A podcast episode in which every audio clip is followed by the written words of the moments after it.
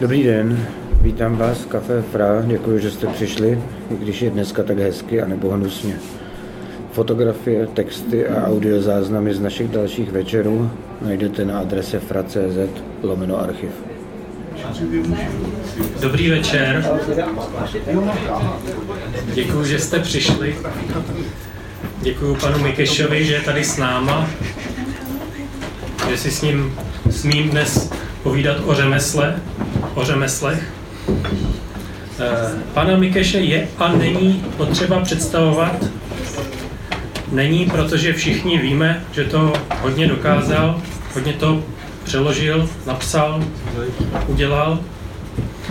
A je nutné ho představovat, ale to teď přesto neudělám, protože si myslím, že většina z nás ho zná vždycky jenom v nějakém výseku. A že až vlastně budoucnost vyjeví eh, celou tu šíři a troufám si říct asi i jednotu eh, eh, toho všeho, do čeho Vladimír Mikeš během svého bohatého života zasáhl, ať už to bylo divadlo, poezie, překlad, próza. To dílo neobyčejně rozmanité. Já nechci ztrácet čas. Nějaký takový jakýsi úvod jsem si napsal, abych, aby mi pak nebylo líto, že jsem něco vynechal. A jmenuje se, jmenuje se Život v pravdě, pravda života. Dnes, nyní, mi připadá více než jindy důležité nestratit nit, abych řekl o Vladimíru Mikešovi aspoň to málo, proč k němu lnu v nějaké mně dostupné ucelenosti. Když si mi jeden melancholický básník napsal, že kolář, Holan, to byly kontinenty, s nimiž se dílo dnešních básníků nemůže měřit. Takové dílo kontinent by mělo být, myslím, nejen rozsáhlé, ale i členité. Hory, jimiž se dá putovat, moře, po němž se dá vyplout. Proč o tom mluvím je na bílední. Kolik toho Vladimír Mikeš dokázal jako překladatel, esejista, teatrolog, to se nějak asi vědělo. Stačí se podívat na online slovník české literatury, kde je stav z roku 2008. Stačí připočíst 14 000 veršů Dantovy božské komedie, vydané o rok později, abychom věděli, že Vladimír Mikeš je také básník. Ale teprve to, co se přihodilo v posledních deseti letech zásluhou manželů, kde jsou Antonína a Adély Petruželkových, já jim musím zatleskat.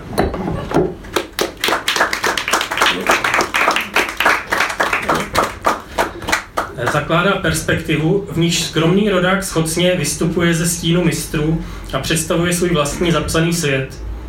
Vyšly mu tři romány a ve dvou svazcích básnické dílo. Ne snad, že by toužil po jiném typu uznání, než jakého se mu dosud dostalo. Spíš došel do období, v němž již není nutné nic tajit a ukrývat, kdy můžeme radostně přijmout návštěvu o 60 let mladší a svěřit jí nějaké ty rukopisy. A chtělo by se říci, že vidíme v jiném světle i to dosavadní dílo překladatelské a odborné, ale to je jen projekce. Jako by tamto světlo dávno nebylo. Ježíš řekl, po ovocích jejich poznáte je. Přáli bychom si všechno to ovoce Vladimíra Mikeše pojmout jako celek. Pochopit, jak se k sobě mají banány a jablka, pomeranče, fíky, ananas. Zralé jsou plody prošlé koupelí ohně. Téma na dizertaci. Mikešovo spontánní vypravěčství Plovárna lété snese srovnání se Škoreckého z Babělci se zaměstnává prózou. Přelévá se ale i do jeho poezie, kde podpořeno hudebností verše vytváří široký proud něčeho v současnosti nevýdaného, básnickou epiku veršované paměti. V poemách a nejen v nich nejde o to být čten, ale být psán odevzdat se léta promýšlenému příběhu. Autentičnost, říká Vladimír Mikeš v knize Proč psát, e, mimochodem výborné eseje, není nic jiného než nesnadné umění číst sama sebe. Žádná šustící úředničina faktů, ani zvětšnění sebe sama v suše, která se usmívá nebo šklebí. Básník vypráví s pramalým zájmem o věci ega, ale s obrovským zájmem o život, který mu byl souzen i darován. Vždy autobiografický, nikdy egocentrický. jakoby čirý, nejsoucí, ale o to více přítomný. A vůbec to neznamená, že by nebyl schopen fikce. Fikce slouží pravdě života, tak jako intelekt a vzdělání slouží jeho tajemství. Když jsem poprvé uviděl básně Vladimíra Mikyše v časopise, pocítil jsem radost z přízněnosti. Připadám, a to myslím jako čtenářsky nebo osobně, ne, že bych se chtěl srovnávat jako, jako autor.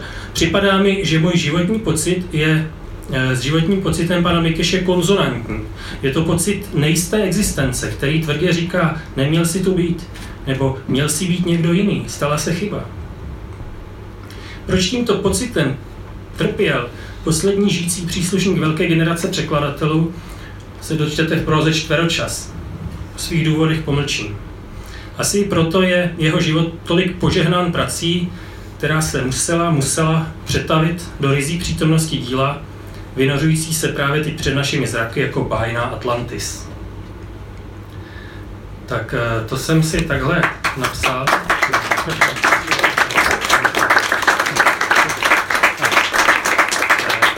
rovnou se teda budu ptát. A co to znamená být psán?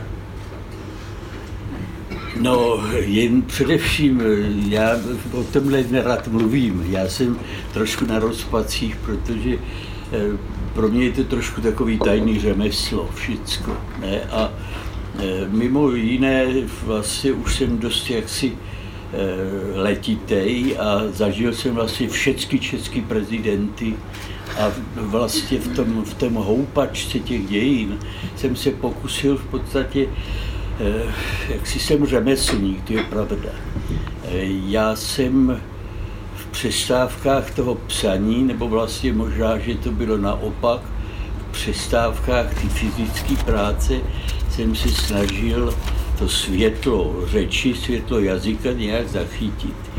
Je mě troš, trochu trapný o tom mluvit, protože nejsem, eh, víte, takový to, eh, to jak si zviditelňování, jak mám tady jednu žačku, ta mě zná jak si z damu, kde jsem přednášel, tak ví, že jsme o tom mnohokrát mluvili.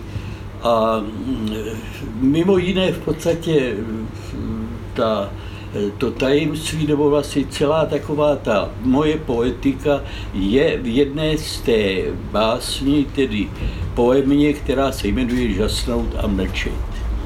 O poezii se nedá moc mluvit.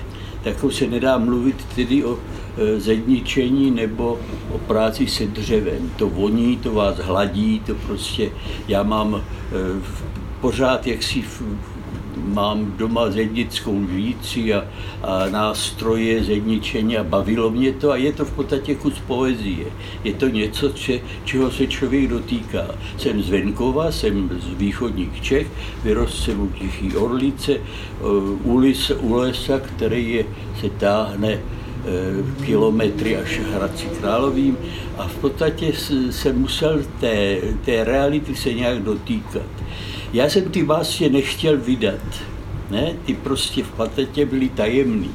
Vydal jsem vlastně dvě prózy, které ještě vyšly ve spisovateli v roce 67, tuším, já už to nevím, ale v podstatě jedna se jmenovala Zbízení, ne? A jedna zednická novela, potom Melantrichu a potom přišly teda ty krutý doby. Takže v podstatě vždycky jsme se jaksi dostali na ty vlně těch dějin trošku nahoru a potom to všechno najednou spadlo. Pamatuju ještě tedy Garika Masaryka, byl jsem na pohřbu jako jako hoch jsem se koukal na pohřeb, který se eh, z okrav na národní třídě a potom jsem zažil všechny prezidenty až do toho posledního. Jenom tři za něco stáli a jinak to byl šu, jinak to byla jaksi ksindl.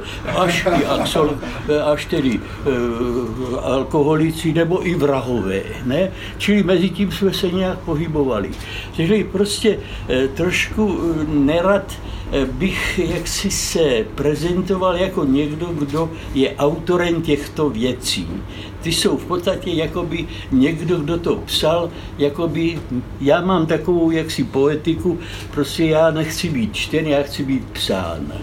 Je to zvláštní věc, protože eh, pokud jde o ty, ty dvě prózy, vyšly teda zednická novela a, a, a ta zmizení.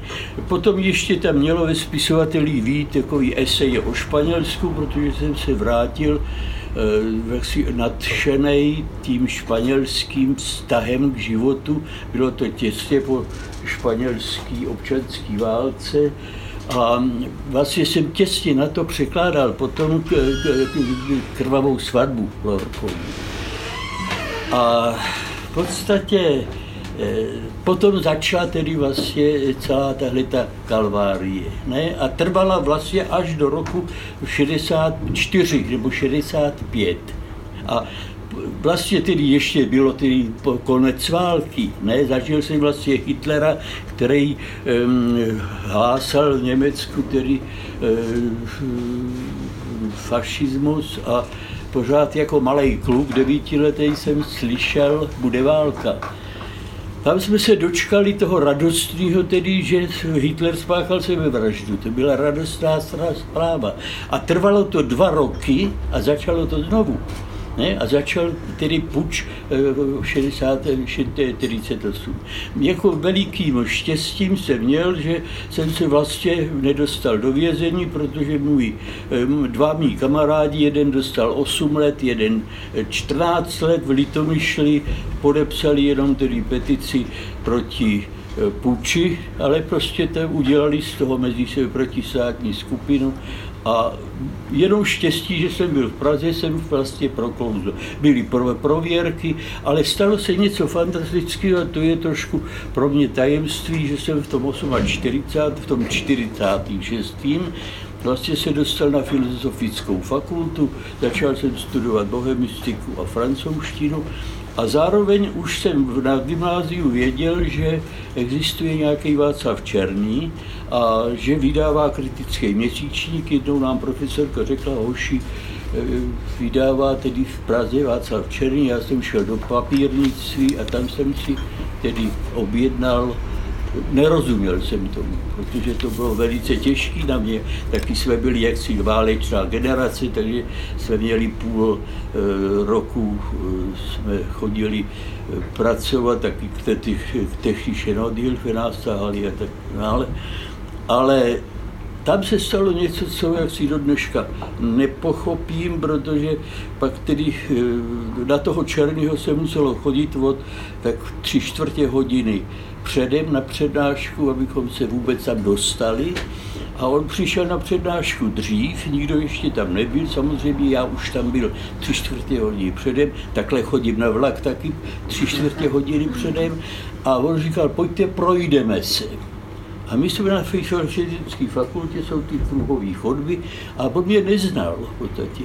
Jen viděl tedy nějakého hošíka, který tedy, e, takže najednou mi říkal, víte, vy byste měl dělat italštinu, tady není italianista. Já jsem tedy, už jsem byl rozhodnut, že tedy vstoupím do jeho semináře, ale budu dělat španělštinu a jiné románské tedy jazyky, jiné italštinu. A chodíme po té chodbě a zapomněli jsme, že už je plná třída. A já mu říkal, podívejte, už bychom snad nelít na přednášku. No a on teprve přijímal ty lidi na přednášku, došel k mému jménu, koukal do papíru, říká, proč vy to chcete dělat srovnávací literatury? No já něco zakoktal, stal jsem, a říkal, jo, jo, takže teprve poznal, že tedy se mnou před chvilkou mluvil. A tam začalo něco, co jak si pak trvalo celý život až do jeho smrti, protože ho za tom, za po prověrkách, který vyhodili z fakulty a my jsme ještě s jedním kolegou za ním šli do Davids a děk, poděkovat mu. Jako klepali jsme se trošku, že jo, protože to nebyl strnej člověk a v podstatě, že mu děkujeme a neceli jsme mu básničky. A on říkal, hoši, přijďte. A vlastně začalo celoživotní přátelství, které trvalo až do jeho smrti. Pak jsem bral i na sebe nějaký eh, jeho věci, které nemohl podepsat on, DNA například, a, nebo předmluvu k, k životu, snu a tak dále, ale v podstatě, jak si tam, pak jsme tedy dělali ještě s Frintou, s Petrem Koptou a s paní Nechutovou, s Franclem, Trobadory, jak si v, v antologii trobadorů, tedy jeho francouzských Languedoc, Languedoc, jak jazyk ok je provinciálštině ano, jazyk ano. A to mě jaksi nadchlo, prostě tento jazyk ano, vlastně je jistá taková ta, tento ta žasnout a mlčet také, ne? A v podstatě eh, tam začala tedy Potom samozřejmě bylo celý 60. let a on ve vězení. E, já jsem byl na vojně, dokonce jsem ho potkal jednou v tramvaji a, a ani mě nepoznal, jsem říkal, no já jsem na vás chodil, no ale potom teprve mě začal posílat e, pítišský excerpty tedy svých prací a nakonec s, přišel v rok 67 a on chtěl, abych se habilitoval, abych šel k němu na fakultu, ale aby dělal italštinu. A mě už se nechtělo, protože eh, jak si jsem, už mě vycházeli tedy, viděl jsem jaksi antologii italské poezie, Přerušený ráj, což taky byla veliká náhoda, protože jsem předtím v těch 60. letech napsal jednou do lidové demokracie eh, o Ripelinovi a nevěděl jsem, že vlastně jeho eh, teda bratr jeho manželky je v koncentráku a že on sem nesměl po léta jezdit. Sešli jsme se tady na Václavském náměstí, byla podzim, cichravý čas, on nasál vzduch, tak tohle to je vzduch střední Evropy. No, mně to ne, jako nepřipadalo, mě to spíš připadalo, protože jsem byl pořád v Praze cizinec. Já jsem tady byl venkova, nepojištěný a tak dále a potom stále jsem tedy vlastně uhýbal, ale už se to začalo otevírat. A přijel, pak mě napsal, že jsem přijel Kalvína do Prahy a já už jsem mezi tím přeložil eh, jeho eh, prózu, tedy Kalvínovu, byl Bareno Rampante, eh, baron na Strovně, a on mě psal, jestli bych se Kalvína tady neujal a prostě ho neprovázel po, po Praze, že se nechce setkat s nikým z těch oficiálních kruhů. No a vlastně tam vzniklo taky přátelství podivný, protože mě potom oba dva, jak tedy Pelino, tak tedy pan Calvino, byl ředitelem Einaudiho, a začali mě posílat všechny knížky, takže jsem vlastně e, celou tu antologii, tedy italské poezie, vlastně měl z těchto darů a oni mě navštěvovali. Tady byla vlastně centrum, na Hřebenkách jsem bydlel a jak si, když někdo přijel z Itálie, tak mě přišel navštívit a z toho vznikla teda ta antologie e, skupiny 63, bylo to taková jaksi poezie Eh, nový generace, Umberto Eco a prostě celá tedy. No a eh, tam tedy potom v tom 67. Uh, eh, už jsem pak podlehl, že bych se habilitoval, že bych dělal si tedy z té italštiny a už se on zuřil taky, protože, jak říkám, nebyl to slavný člověk, ne, byly tam spory, potom to paní Černá musela rovnat občas, ale v podstatě uh, už jsem potom na to kejv, že tedy dobře, tak si habilituju, ale přišli Rusové, jo, a začalo to znovu. Čili v podstatě znovu šli mě všechny smlouvy ve spisovateli, uh, zakázali život je sen, který jsem dělal pro, uh, pro Brno, pro Ludvíka Kunderu a Eh, a tak dále. Takže to trvalo až do toho 89. Bych tady vás přerušil, jsme, eh, jsme se prošli čtveročasem eh, poprvé a mm, na mě tady skáčou různé věci, jak z papíru, tak jako, dá se různě navázat.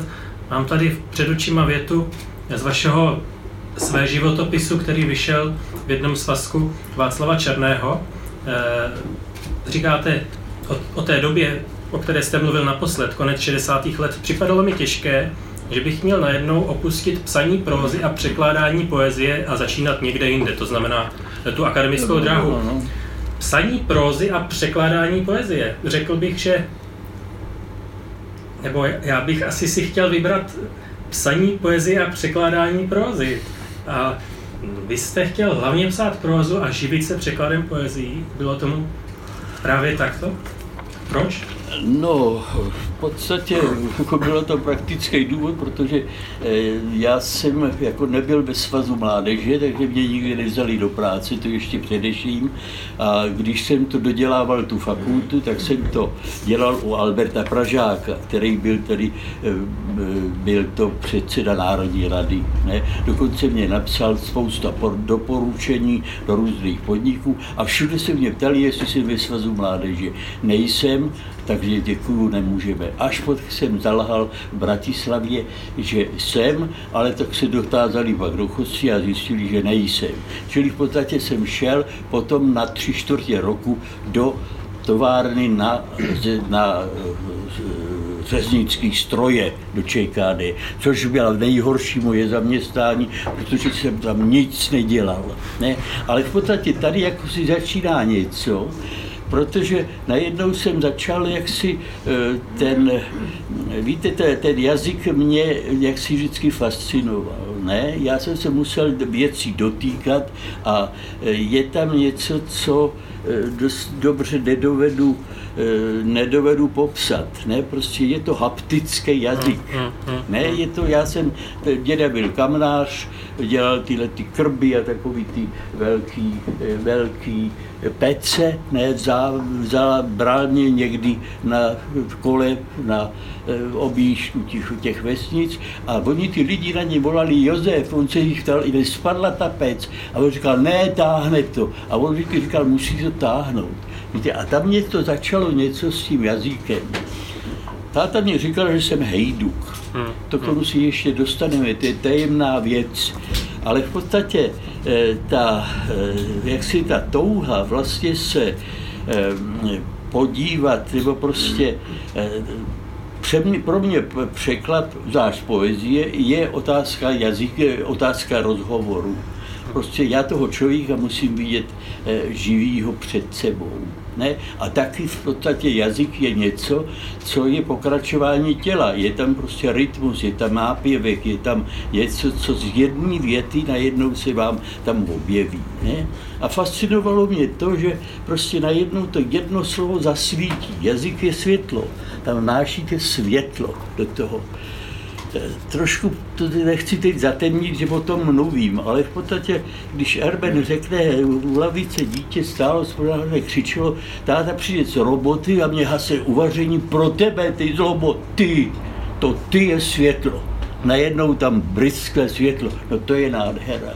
A to je prostě ono, že jsem se pokoušel přeložit tedy, já jsem vlastně začal trošku eh, těma trobadorama, protože jsem dělal tady pro Josefa, pro Jaroslava Šedu do divadla hudby, takový pořady, matiné, a tam jsem začal dělat tyhle ty tyhle ty, tu trobadorskou poezii, velice těžkou, ale v podstatě něco tam je vždycky v tom jazyce, co nedovedu popsat. Já jsem, někdy jsem byl zoufalej, že v podstatě eh, jakoby eh, vám to uniká. Já jsem věděl, že Dante je toto, ale nedovedl jsem to říct. Čili to tajemství té řeči, a taky jsem přesvědčený, že ta řeč jde od někat jinak. Teta inspiro je vlastně nadechují se, inspiro, ne, že vlastně to není hmota, je to hmota tedy života. Čili v podstatě eh, těžko, nevím, jestli odpovídám dobře na tuhle tu konkrétní otázku, asi to dělám jaksi oklíkou, ale v podstatě eh, taková ta E, taková ta, to tajemství toho člověka, který je jazykovou bytostí, mě najednou v podstatě jak si pořád táhlo. Bylo to hrozný, jak to vypadalo, co jsem se pokoušel jak si přeložit, ne? Ale najednou v podstatě vám z toho vystupuje tedy ten člověk. Stalo se mi tedy jedna obrovská zkušenost, že jsem, a to už jsem překládal Moliera, pro divadlo jsem dělal hlavně ty texty, Mimo jiné tedy taky z praktických důvodů, protože to bylo strašně pracní a musel jsem se něčím živit. A tohle to se neptali, jestli jsem svazák nebo nejsem svazák. Ne? Nejhorší bylo sedět tedy v kanceláři nebo tedy v, v, v ratejně eh, hospodářských tedy strojů, eh, eh, jak se zabíjí dobytek a nic nedělat. Nic jsem nedělal jenom jsem měl tady v zásuvce eh, Shakespearea a četl jsem si Shakespearea, když někdo šel anglicky, tak jsem ho zavřel břichem. Že? A tak to trvalo tři čtvrtě roku a pak byly teda dva roky vojny ještě, ne? což teda mě poznamenalo taky tímto způsobem. První rok vojny jsem dělal pošťáka, ke konci při, přijímací, to byl nádherný pošťáka pro celý pluk, pro 90 lidí vlastně jsem přijímal poštu, chodil jsem každý den ráno na poštu, cedýval pytli, nasypali mě tam holky peníze, balíky, dopisy a já to rozesílal. A pak přišel rozkaz, že má mít, eh, že jsem odvelen do Prahy k strážnímu oddílu šílený. To bylo horší než, ta, než ty zemědělské stroje, protože to bylo přes den, tedy 48 hodin e, stojky, dvě hodiny stát, dvě hodiny e, spát, dvě hodiny pohotovost, dvě hodiny stát, čili prostě to už zblbnete naprosto. Čili tady jako něco začíná. Něco začíná v tom, že se tam něco začalo podivného otvírat. Ne? Stalo se mě, eh, stalo se mě to s Dantem. Přišli na mě z fronty, mladý fronty, jestli nechci udělat peklo. A já jsem teda říkal, no samozřejmě to jako bych rád udělal. No že jsem to najednou tedy se do toho koukal a jak známo, tak se prostě tam jak si prolídají ty verše, jak si tercíny tři vždycky a rýmují se, ne? A v podstatě je to velká skladba, která je to katedrála v podstatě. A já jsem do toho koukal za asi 14 dní, začal jsem pátým zpěvem Pekla, takovým tím zvláštním příběhem o Francesce di Rimini, která čte Eh, básně, tedy čte vlastně červenou knihovnu se svým švagrem, ne, a když dojče, kniha byla tehdy obrovskou záčností, a když došli k místu, že se tam v knize políbili, tak se políbili taky s tím švagrem a manžel přistihl tu Francesku a zabil toho svého bratra. Tak jsem říkal, no tak začnu touhletou, abych se trošku to neskazil na začátku. A nešlo to. Já jsem přijel domů a prostě jsem zjistil, že v podstatě to nejde. Že to je v podstatě tak složitý text. A potom to trvalo se asi deset dní, pořád jsem na to myslel a už jsem ten zpěv samozřejmě znal virtuálně z paměti. A musíte začít odzadu. Čili v podstatě jak si... Eh, a pak jsem přišel na to, to tajemství jazyka. Ne, že prostě najednou tam je to sice jedenáctý slavičný verš, když jsme u toho řemesla, ale má to jisté texty akcenty. Eh, Francesca, nebo intonaci té, toho verše. Francesca de Rimini, Dante ji zná, protože je to z jeho příbuzence, dokonce ta Francesca, to je skutečný příběh. A on požádá Vergilia, jestli by se s ní mohl zastavit, oni výřej tedy v prvním kruhu v, v knihu Vášně a zastaví se tedy, ten mu to povolí Vergilius a Dante se eh, jak si jí zeptá, co proč tady děláš, ne?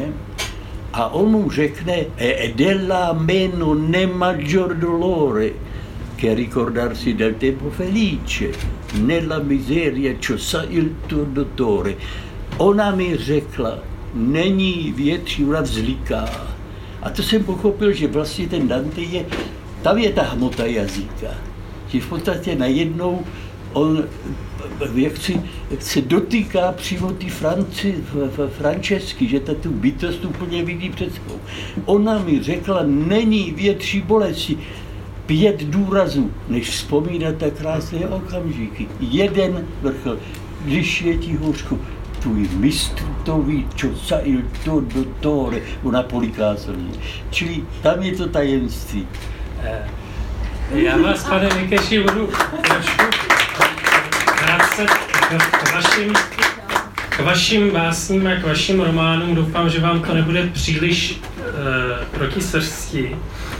Um, byl tenhle ten objev toho rytmu, tohohle tajemství taky nějak určující pro to, abyste našel svůj vlastní rytmus jako spisovatel? Já si o tom nepřemýšlím. Já jsem v podstatě potřeboval se dozvědět, jak to, když něco píšete, tak se dozvíte od toho jazyka, co tam co vám říká. On toho ví víc, než ví. On o nás říká víc, než my se jsme to přiznat.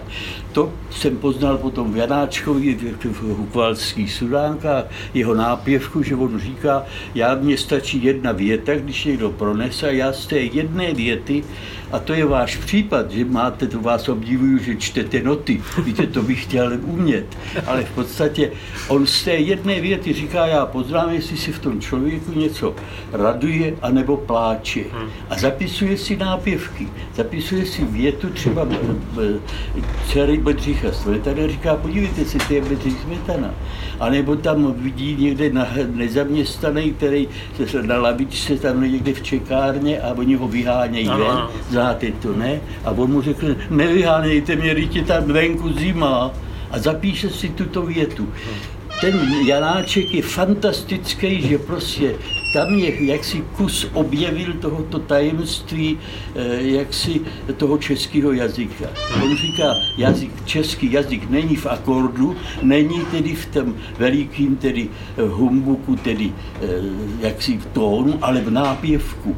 Čili v podstatě tam vidíte, že tam najednou se pak jsem to zase si ověřil u paní Tauberový, kterou jsem tedy bohužel napsal, tedy však před chvilkou jsem s paní Adélou o tom mluvil, protože jsem vlastně ani nevěděl, jsem se k tomu dostal tak jako bokem, ale v podstatě ona byla první liškou bystrouškou a protože byla, by, byla jaksi vychovaná na belkantu italským a přišla tedy do Čech eh, a najednou Talich jí říkal, podívejte se na to a ona mu to vrátila říkala, no to není možný, to, prostě to, co to je za, za hudbu, to není žádná hudba, tak Janáček si tady neujal v té chvíli, ne, to bylo v podstatě, se nehrál. A najednou v podstatě se začala, říkala, vemte si to domů, přehrajte to na klavír. A ona najednou začala v podstatě jaksi v tom, jak si jak si vnikla do toho nápěvku, do toho, do té, tam je otázka české poetiky, to není už to otázka hudby, hmm, ne? Hmm. Ale trošku pořád odbíhám, bohužel, ale v podstatě, v podstatě jak si to tajemství, eh, víte, toho, Eh, pro mě, jak si eh, to napsat něco, je v podstatě dozvědět se o tom něco.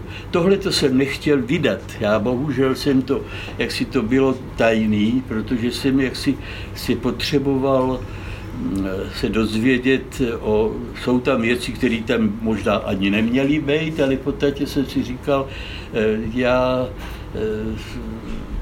v podstatě to, když je něco napsaný, tak to je napsaný, tak to zasvítí. Ty, ty, to z toho ty najednou tam nikde to světlo. Ne?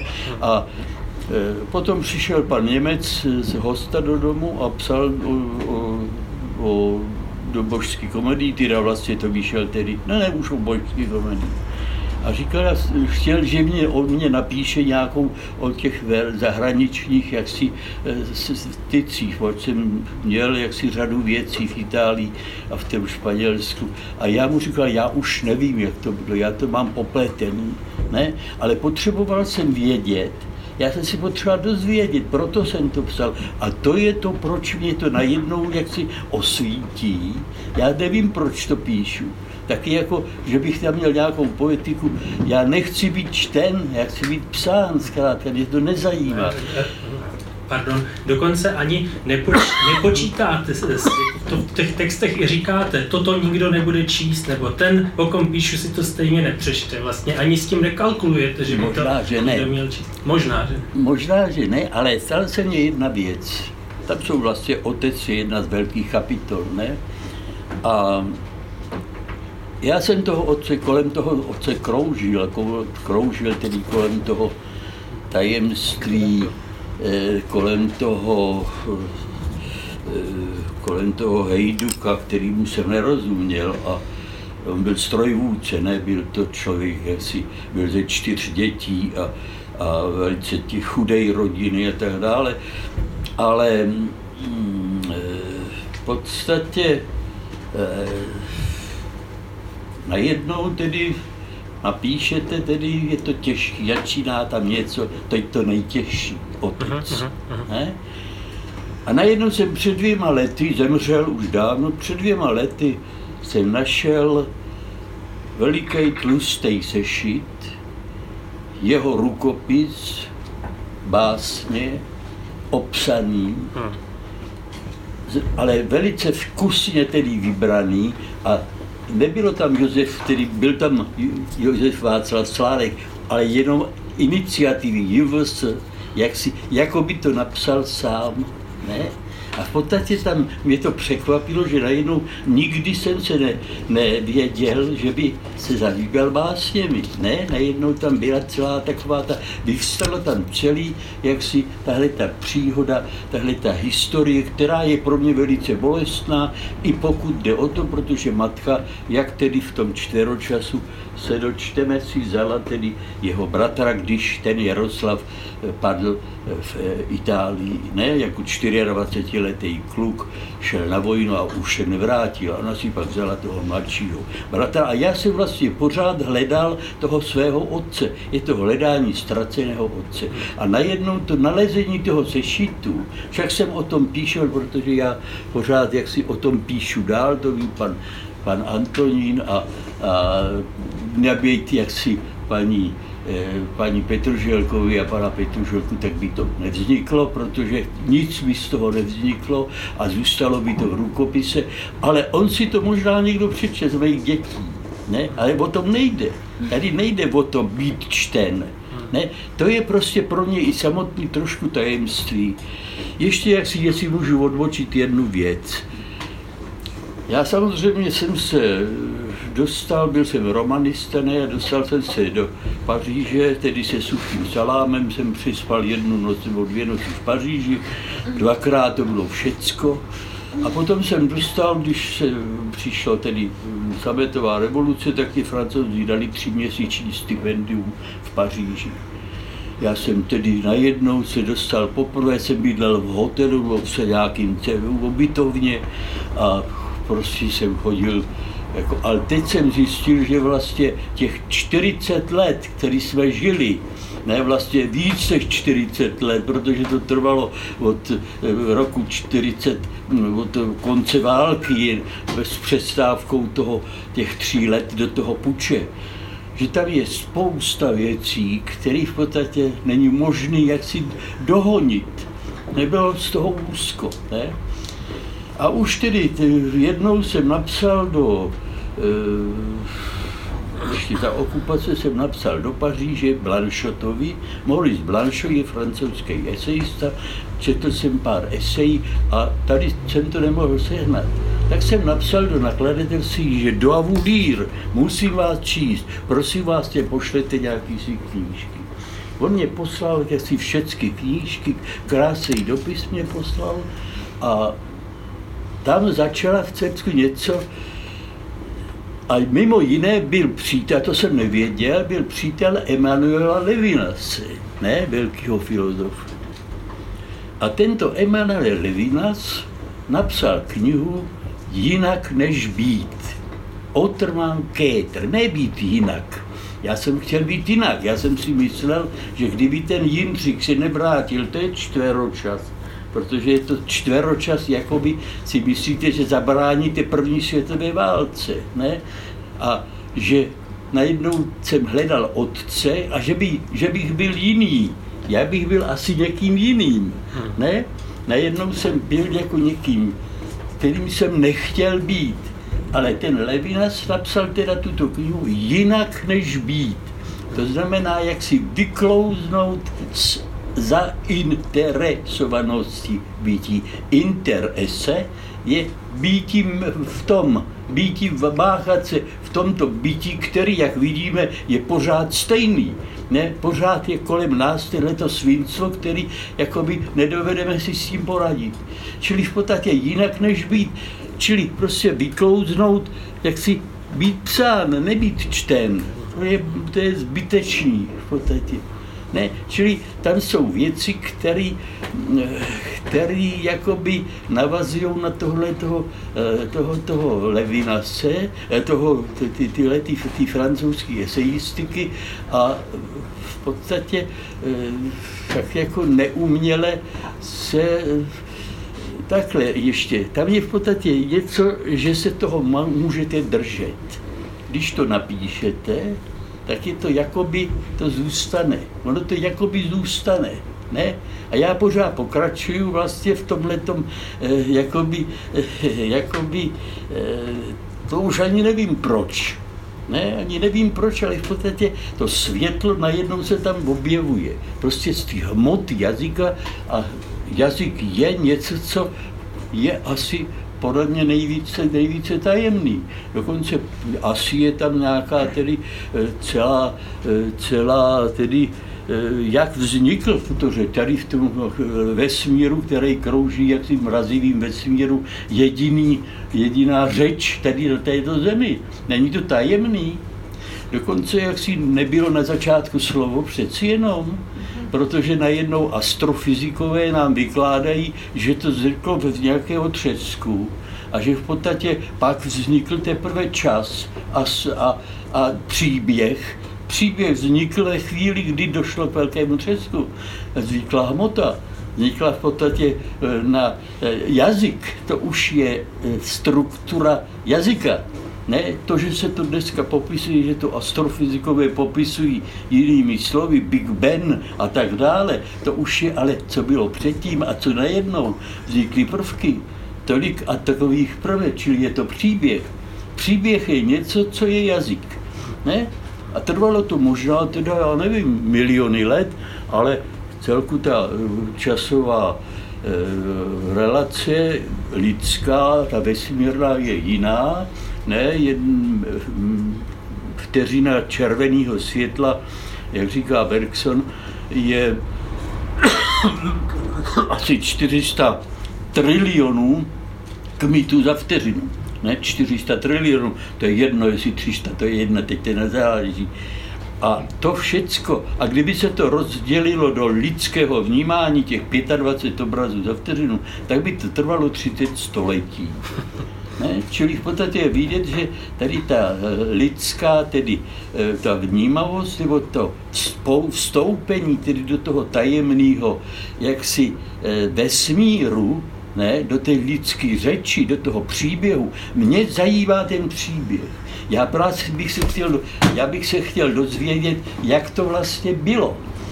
A protože tam jsou veliký tam jsou eh, jaksi i traumatické věci, ne? Sedíte ve spolu se spolužákem a nevíte, že on je eh, vlastně fízl, hmm. že vlastně píše tedy potom kantátu na Stalina a nevíte ani, že tedy co, co v něm je, ne? Čili a najednou přijdete na to, takže k tomu jmenuje tam je, se jmenuje jako Bertí, k tomu se vracím třeba či, čtyřikrát nebo pětkrát Antoniny, je to tak? A celku, ale ono to ještě má pokračovat. Já se k tomu taky vracím. No, no ještě víc.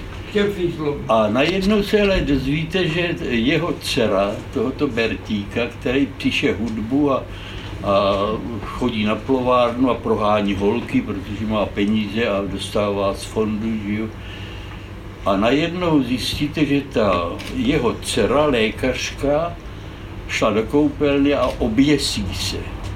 Čili něco nějak souvisí s tímto příběhem. A před dvěma lety ještě tento příběh pokračuje tím, že jeden jeho syn, který zbyl, ta matka už taky zemřela, že mě napíše, že strašně mu tatínek schází. Já jsem mu neodpověděl samozřejmě nebo prostě jsem jako neutrálně na to odpověděl. A on dva roky na to spíchá, spáchá sebevraždu. Čili je vidíte prostě, jako ten příběh pořád nějak pokračuje. A mě jako zajímá, jak to vlastně bylo. Ne? Jak to bylo tehdy. Protože jste třeba, jedete z, tady z, z Itálie a na ušraňku zastaví auto a to bylo v 68. a všichni mávali na české auto. A jsem říkal, děti, mávejte na ně, byli malí děti. A najednou z toho auta vyskočí Eva Tesařová, má spolužačka ze střední školy. Říká, lidi, kam jedete? Děti tam, tam jsou rusové. Já jsem říkal, no ale podívej, no, malí dvě malí děti, co já si můžu, táta doma, tady matka. Ne? Skočí do auta, otevřou se závory a odjede, už jsem ji nikdy neviděl. Čili vidíte, v podstatě to je, já nevím, proč je to takto. Já nevím, proč se to stalo s tím černým, že najednou prostě neznámýmu klukovi prostě řekne, dělejte italštinu. Jo. Čili něco tajemného v nás jaksi koluje, nebo v podstatě ty naše příběhy.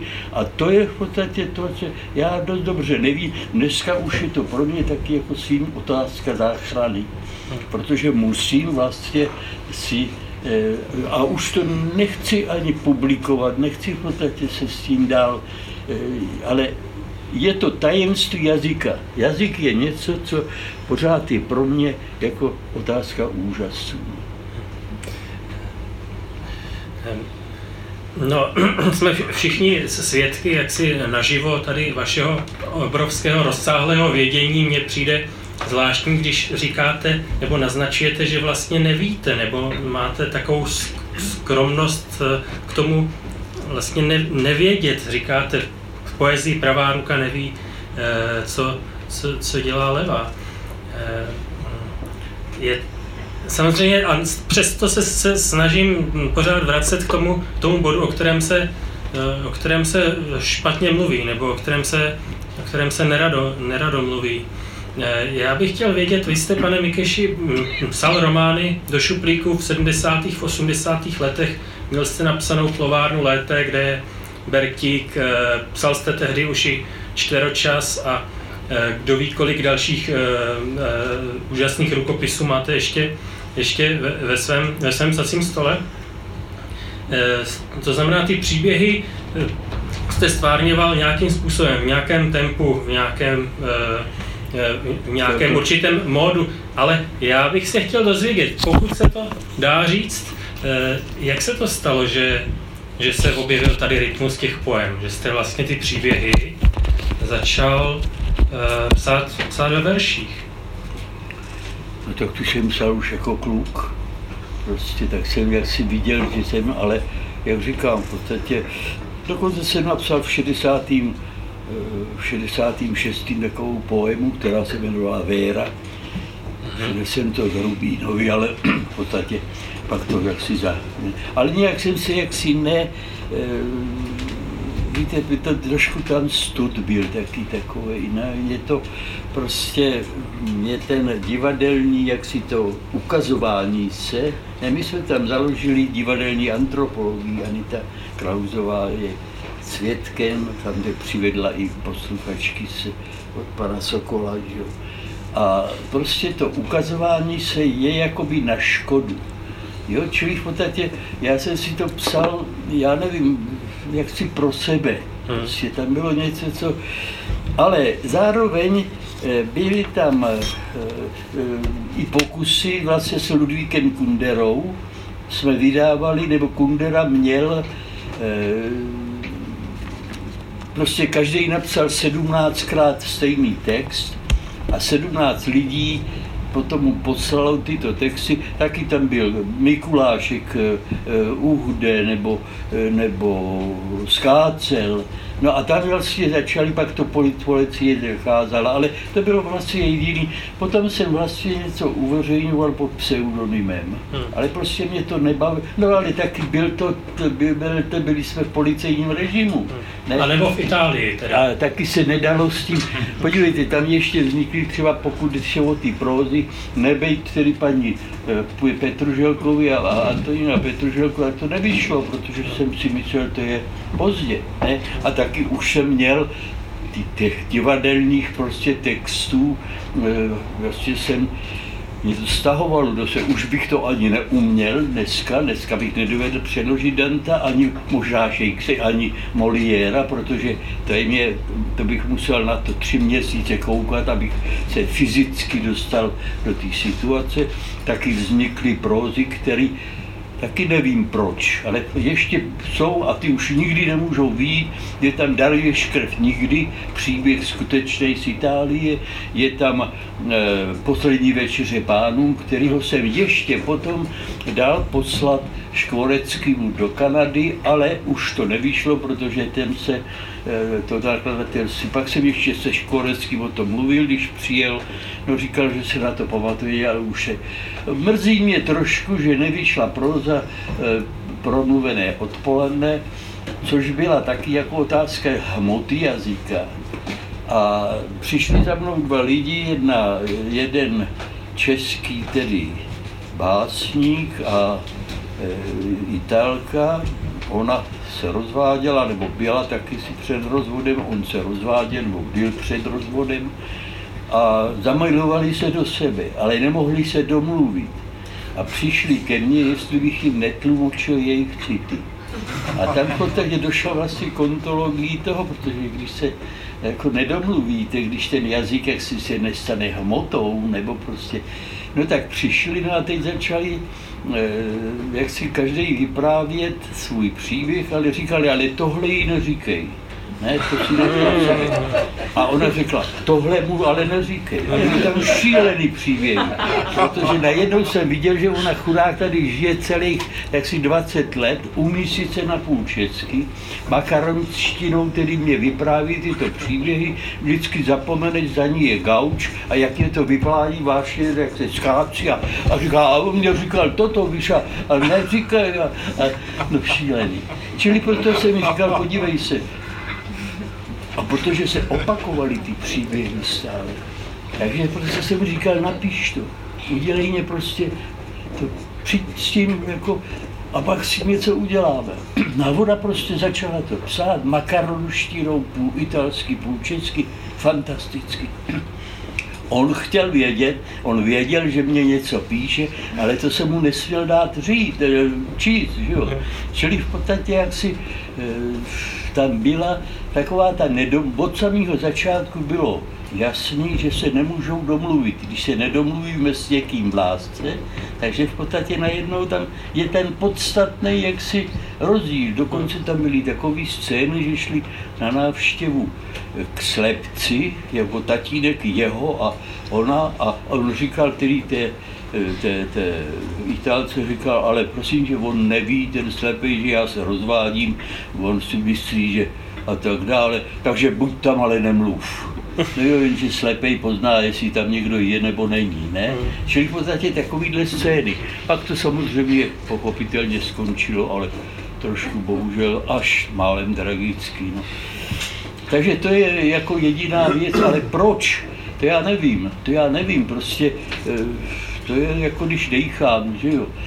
Já jsem hodně věcí, jak si dělal na kole. To je moje další řemeslná, mm, mm. řemeslný nástroj. Lžíce je krásný na věc nahazovat. Stropy jsem neuměl nahazovat, to mě padalo. Už se to taky nedělá, protože jsou ty, tyhle ty, ty sádro, ty, ty, ty desky, jo.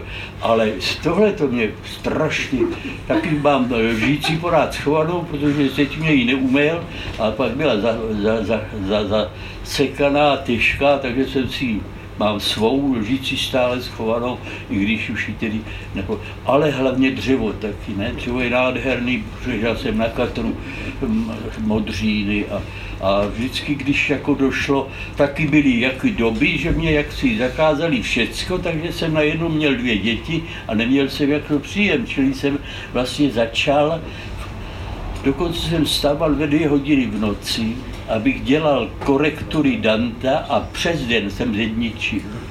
Ne? To je fantastický. A v podstatě to kolo, taky báseň o kole je můj jaksi veliký, jaksi to je, kolo mám od svých desíti let nebo devíti let, taky Ehm, to z druhé ruky, protože bratranec se nenaučil držet rovnováhu a vždycky padal, mu vždycky dali nějakého instruktora a on chudák, jako když zjistil, že ho nikdo nedrží, tak se natáhl a strejde řekl, po domu si kolo pryč, pryč z domu. No a tak jsem, já si tam, o, ale ještě jsem nedosáhl na pedály, strup přes trubku, protože to kolo bylo veliký a já jsem jezdil pod trubkou. To se nevidí, ne? Takže už jsem neviděl, že by někdo jezdil pod trubkou. A teď si představte tohoto škvrně, který jezdil pod trubkou a eh, potom, když už jsem tedy dosáhl eh, na ty pedály přes trubku, no tak alespoň. A pak ještě už do sedla, to bylo vítězství. A jezdil jsem kolem domu, kde ten Karel, nebo se synem s Karlem, seděli na schůdkách, Strejc kouřil fajfku, eh, Kadel zorky odfukoval a já jezdil bez držení. Ne? Což v podstatě, jak si to je pro mě kus, kus to. A dokonce potom jsem hodně Danta přeložil na kole. Jsem si jak si dal Eh, na papír, ale musel jsem ten zpěv vlastně zdát z paměti, hmm. ne? Protože se muselo začít od konce. A to je tajemství. Ne, pro mě Dante byl něco, co mě budilo, když co mě, budil mě v pět hodin ráno a stál, jak si u mě, cítil jsem ho. Dokonce jak si eh, ta, eh, v tom překladu poznáte, Jestli ten člověk to dělá v sedě, jsou texty, které jsou psány v sedě, jsou, Dante chodil a nosil to po kapsách, ne, jsou útoční texty, Pazolini vás odhání, takhle jdi pryč, ne, a Helderlin bude stát tak tři metry od vás, má trávu v kapsách a v podstatě bude se na vás dívat. Heldrin pro mě je jaksi velikou, veliký tedy e, objev jaksi mýho života, protože vlastně trošku patří k tomu návratu od toho řeckého ohně, ne, od toho empireklovského vrhnutí se do přítomnosti. Přítomnost není možná zachytit, tam jí, ne, ale zůstane zakrytá v kmeni to je zázrak. Já vždycky Italům říkám, víte, vy žijete u času, v času, který je časem moře. To je v podstatě nekonečný prézec, je to povrch bez hloubky. Ne? Ale my žijeme mezi stromy a teprve, až se strom setne, tak z těch let přečteme prezenc ukrytý v tom kmeni. To je poezie Holanova třeba. Víte? Nic to. Mimochodem, Helderlin, eh, mám tady taky nějaký, nějaký úryvek. Přečtu několik veršů. Blízko je Bůh a dosáhneš ho stěží, kde však je nebezpečí, vzrůstá i záchrana. V temnotách hnízdí orlové a bezbázně synové Alp jdou přes propast po vratkých lávkách. To je váš překlad básně Patmos, která nevyšla, který nevyšel ve, ve výboru Světlo lásky Eh, patrně z těch důvodů, že mm, Patmos a jediný jsou básně, řekněme, kristovské nebo i nábožensk, náboženštější než jiné. A e, tyto, tyto dvě básně, Patmos a jediný, vyšly až v roce 92 e, eh, v souvislostech. Je tam taky mm, vaše interpretace, vaše čtení Helderlina, které jste teď naznačil vlastně od toho od, od té touhy splynout s přírodou, s živly, od té touhy vrhnout se do té etny, tedy od touhy eh, po smrti k tomu eh, přijetí toho lidského údělu v tom jaksi mezičase. Myslím si, že troufám si říct, že jako každá interpretace, také tato, a tím to opravdu nechci nějak znehodnocovat, eh, ba, ba naopak, vypovídá také o vás, o, o, o, vaš, o, o vašem, o tom, co pro vás je podstatné při nejmenším. A mluvím o tom taky, protože e, bych se chtěl dotknout otázky času. Vy říkáte, u básníků, e, u, u mistrů minulosti můžeme v tom rozhovoru překladatelském poznat, jestli seděli nebo stáli, můžeme vědět, jak daleko od nás jsou, jak blízko si, si nás pustí k sobě, ale píšete také o tom, že je eh, jaksi velmi důležité rozpoznat nebo um, analyzovat možná um, tu strukturu jejich času, jejich, jejich, jejich, jejich pojetí času, jestli jsou teda, jaká, jakou kvalitu má jejich, jejich přítomnost, nebo jestli jsou spíše oddání minulosti a tak dále. A mluvím o tom taky proto, že si myslím, že eh, s otázkou, proč psát se dnes dějí, eh, řeknu, a nemyslím to jako vtip vůbec. Z důvodu eh, globálních klimatických změn se dějí vážné věci. Že v momentě, kdy jaksi je ohrožena budoucnost, vůbec její existence, tak se jaksi vyprazňuje i ta, i ta, i ta přítomnost. A eh, toto má, jako řekl bych, naléhavý vliv i na otázku, proč psát. Víte, tady jsou asi takové dvě, eh, dvě věci. Každý k nám mluví z jiné vzdálenosti. Ne? Je to Není to můj vynález, je to vlastně Edward Hall, napsal takové dvě knížky, The Hidden Dimension a, a Skrytý prostor, ne? A tam, jak si je to, Umberto Eco k tomu napsal předmluvu, a tam, jak si popisuje, že vlastně e, zvíře má takzvanou hranici útěku. Že prostě je to na centimetry měřený, že prostě bude utíkat ve chvíli, když se překročí tato hranice. A já jsem přišel na to, že vlastně ono to je v každém našem projevu. Vlastně už ten Janáček to naznačuje taky. Ne? Ale v podstatě jsou vlastně takový tři rozměry.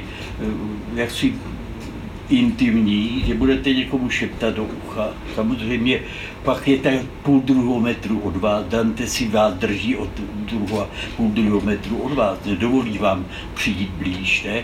Calderon bude tak na tři metry, Helderlin bude čtyři metry od vás. A dokonce jako... A vy jste jak daleko, pane Mikeši? Vy jste, vy jste jak daleko? Já? No. no tak já jsem jako si píše, jako s, s cudrem dotýkám reality. Mě se, jsem rád, když dřevo mě hladí, víte. Prostě tam, ale v podstatě asi u toho Dantovského to je vlastně otázka tedy etiky, protože e, Ital vám bude plácat po zádech, že jo, a důvěrnosti vám sdělovat, který ani nechcete slyšet. Ne, Španěl si vás trošku bude držet od těla a v podstatě já pán, ty pán, on je u stánku, prodává, říká, já v pět hodin zavírám, jestli jste si nevybral, děkuji vám, buenos días. Ne? Čili v podstatě je tam hrdost taková. Řekali mi, v Itálii nesmí se dívat prodejci do očí, protože jakmile se mu jako spojíš s očima, takže vlastně on tě už nepustí. Ne, taky se mi to stalo v Neapoli, že jsem koupil hodinky, samozřejmě vykuchaný, že jo, e, nic tam nebylo. Ale už jsem pak byl zoufalý, jsem říkal, tak mě to dej a dej pokoj. Ale v podstatě to je e, jinak pro chsémika, to je jako tajemná věc. V podstatě nebo ne, prostě jak si ty románský e, národy, ty etniky mají to, tendenci vás se dotýkat.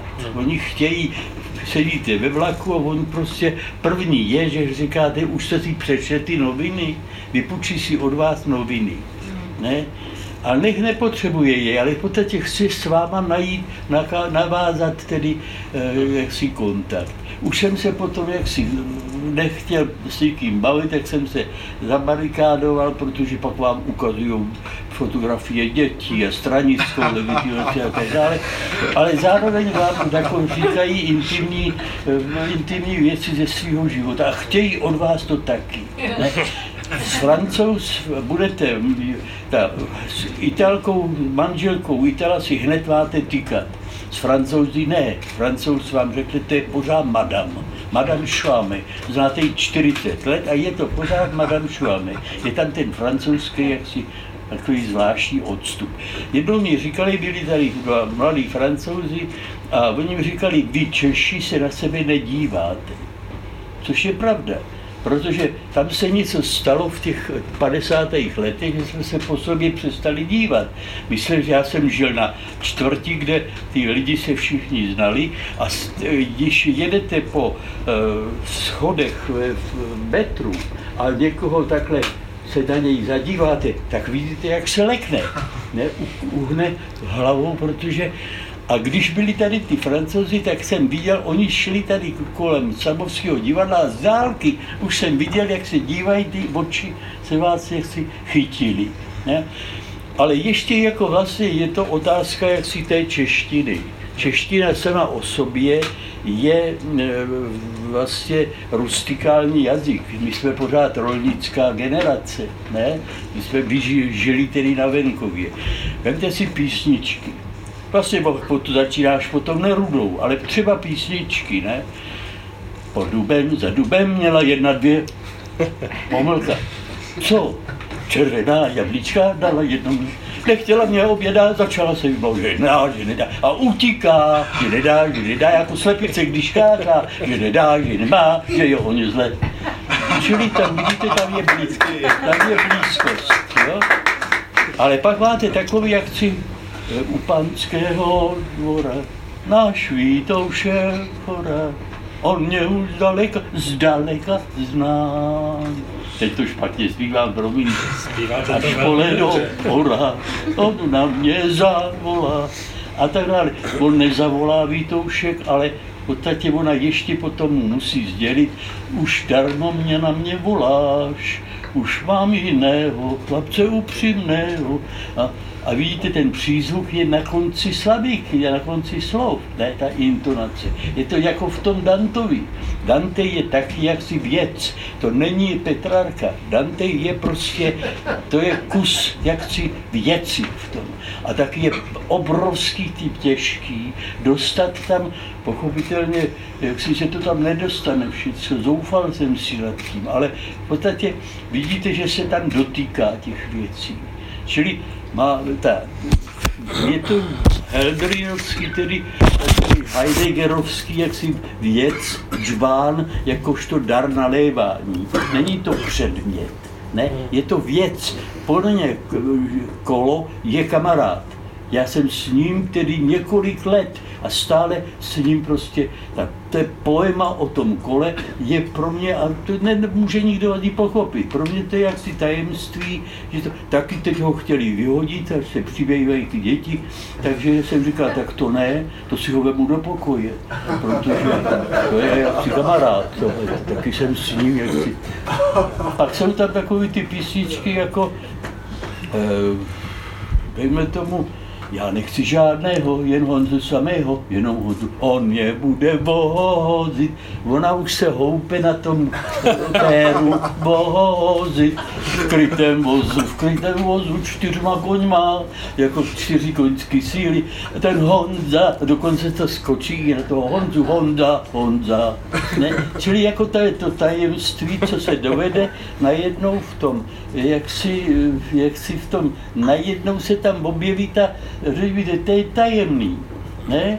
A to, je, to mě fascinuje, takže já nevím, teoreticky, to už jsem potom jako o tom přemýšlel jinak v souvislosti s tím herectvím, protože jsem měl jaksi je lidi, jak si tam a byla tam vlastně ta divadelní antropologie, která v podstatě měla trošku jaksi eh, to, to, to vidění nebo to zviditelňování, jak si obrousit, ne? Protože to, co jak si to divadlo, to je jiná druhá kapitola, ale vidíte, že Jára Cimrman je vlastně antropologické divadlo, ne? Že si dělá legraci sám ze sebe a zároveň v podstatě tam není žádný mimetický projev, který by a tak dále.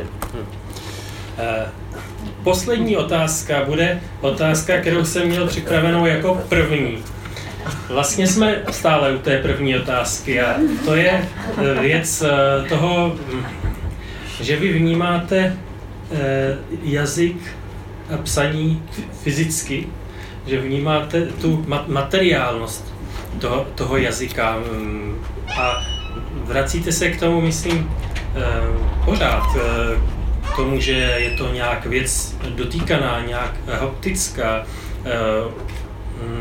Mm, mluvíte o tom, jak jste rád zedničil, jak jste rád pracoval, pracoval rukama. Na začátku jste řekl, že jste vlastně řemeslník. Teď v, v knize Proč psát mimo jiné říkáte o e, jistých postavách Milana Kundery, že jsou pořád ze stejných cihel. Tak odkud vlastně tady tohleto, myslím, pro vás typické? To není přece materialismus, to je nějaká oslabená dualita. To je českého dědy, který stavěl, stavěl v podstatě ty kamna a ono to hučelo prostě najednou. A byly to krásné krby, ono to muselo mít tak. Čili v podstatě tam je ten, Víte, to je zase jako další věc trošku toho vztahu k času. Ne? Hrabal píše vlastně o minulosti, jsou to perličky na dně. A dokonce a že poznával rukama. Protože má úzkost jako ze přítomnosti, ne? Taky sedí u toho tygra a popíjí pivo a mlčí, že jo, a zapíjí to tím pivem a, a, ale z přítomnosti má šílenou úzkost. Vypravoval mě jednou režisér Strnisko, že s ním letěl náhodou do Ameriky. A že najednou Hrabal přišel na letiště celý od krve s igelitkama, s taškama a že celou noc nespal, protože byl uměl úzkost, že tedy poletí tím letadlem do Ameriky. Opil se, že jo, spadl do výkopu, který tam byl někde před domem, takže přišel celý skrvavený, ty letušky ho umili a on už hned se teda napil a pokračoval. Tam se už dal do pořádku. Ale je tam vlastně úzkost, je to vlastně text přesně toho úniku z přítomností, ne?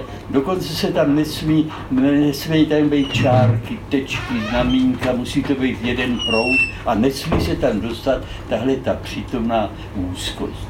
Když Havel píše, tak je to jiný text. Je to text vlastně namířený do budoucnosti. On taky říká, já nejsem Havel, já neumím vyprávět příběh. Havel nevypráví příběhy, Havel má projekci, hmm. ne? Tak je to velice podobný stylu Masaryka. To je zvláštní, že v tom Masarykovi je stejný takový jaksi pre, prezentní, tedy budoucnostní jako styl. Potom je tam třeba takový jako styl Kunderův, ne? že v podstatě je tam je, jakoby já ho cítím jako voyager, který se kouká, který popisuje vždycky zpovzdálí, tu ženu hlavně a jak si ji trošku odhaduje, co by se dalo s ní udělat, ale potom se pak se jí nějak pomstí. Dokonce se mě, jak si některé texty, ne, jak si nemůžu v nich přebývat. Ne? Některé texty jsou pro mě nesnesitelné, stejně jako obrazy.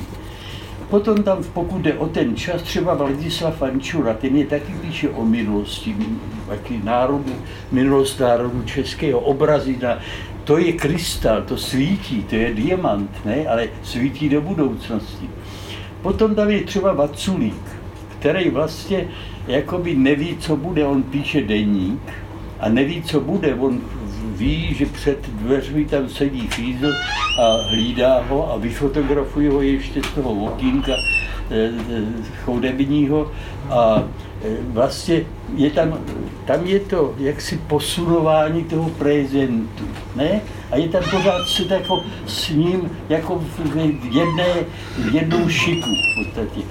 A to je jako důležitý, že to si člověk nevybere zkrátka.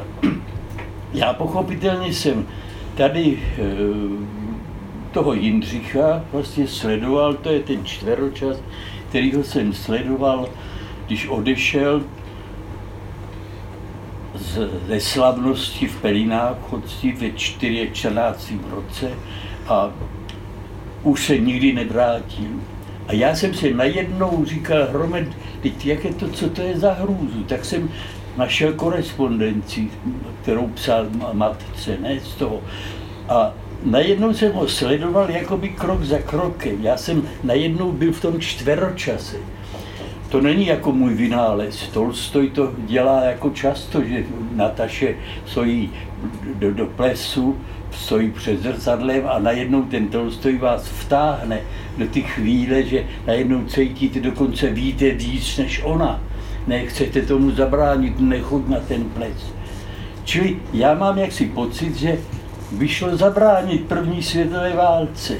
Kdykoliv jdu kolem Pelin v Chocni, tam byla hospodářská výstava, on tam v podstatě vystavoval, to byl zámečík, vystavoval své věci, chodil se svou fančou, svou matkou, ne? a najednou prostě od zámku běží kluk a mává čepici a křičí válka, válka, válka. Ne? Najednou se už přestanou hrát všichni a válka odejde. A já jednou jdu za ním tento, mám tam korespondenci, která je z, ze Srbska, je raněný, má kůlhá, je zajatý, dostane se do Ochrydu, se jako zajatec a tam se rozhoduje, jestli půjde eh, se nechá zajmout od vítězných Bulharů, kteří byli na straně tedy dohody, tedy na straně eh, Rakouska, ne? čili jako znovu se dá naverbovat do rakouského vojska, a nebo se dá přes albánské hory, přes kopce vysoký 4-3 tisíce metrů, v zimě, bos, ne, hladový a prostě 120 lidí jde do těch hor a překrač, pokračuje až tomu, tam už bylo jaro, ne, na tom svahu, tedy obrácený k moři, a tam na něj čekají čtyři lodě. Jedna se jmenuje Dante Alighieri, což je fantastický. Ne? A dovezou ho na ostrov Azinara, kde tedy pak přijde zpráva v roce 17, ne, am, am, am cholera gestorben a tak dále. A po, byl, pak jsem se dostal na ten ostrov Azinara, a nádherný ostrov, jaksi kvetoucí, který plej tedy květin, a oni tam nemohli kopat ty hroby, takže to házeli do vody, do vody a ta voda, to moře to vracelo, ty mrtvoly. Takže tam je jenom veliká kaple, plá lebek a kosti, kostnice. V podstatě jedna z nich je patrně toho Jindřicha. Ale v podstatě tam je to tajemství, že vlastně jakoby, eh, jakoby se odstnete v tom čase, který eh, není váš, ne? ale to je čtení. My čtení je vlastně dobrý čtení, je hermeneutika, že prostě tě musíte číst text a zároveň se nejen jako četí děj, ale že najednou vidíte toho člověka a že v podstatě najednou se zlepšíte. Ne, dokonce to mě na tom divadle vadilo, to je jenom Grotovský možná věděl, že vlastně hraní je taky etika. Ne? Že etik, etika heresy, že nehraju proto, aby v každém případě se ukázala svý moule a prostě se předvedla.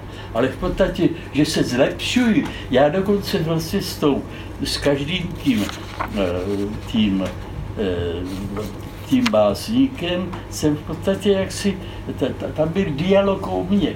Ne? Já jsem se chtěl o sobě něco dozvědět. A proto bych to, proto bych to rád pokračoval v tom. Ne, kdybych měl ještě jako dost času. Ale v podstatě to já nevím. Dál už nevím. To je prostě nad, mě, nad mé síly. No. Neumím to nenásilně ukončit. Čtěte Vladimíra Mikeše a bude, dozvíte se víc, protože tak, jak s námi mluvil, tady, eh, tak bude k vám hovořit i ve svých knihách. Čteročas si tady můžete koupit. Eh, a dáli pán Bůh, dočkáme se ještě nějakého dalšího svazku básní. Eh, pane Mikeši, já vám moc děkuju. A já vám děkuju těším taky. se na to privilegium, že s vámi ještě pojedu do Chocně. No, tak, tak myslím, že můžeme, a já vám to pak řeknu já, třeba. Mě, mě, mě. Mějte se moc hezké a děkuju. Děkuju, já vám děkuju.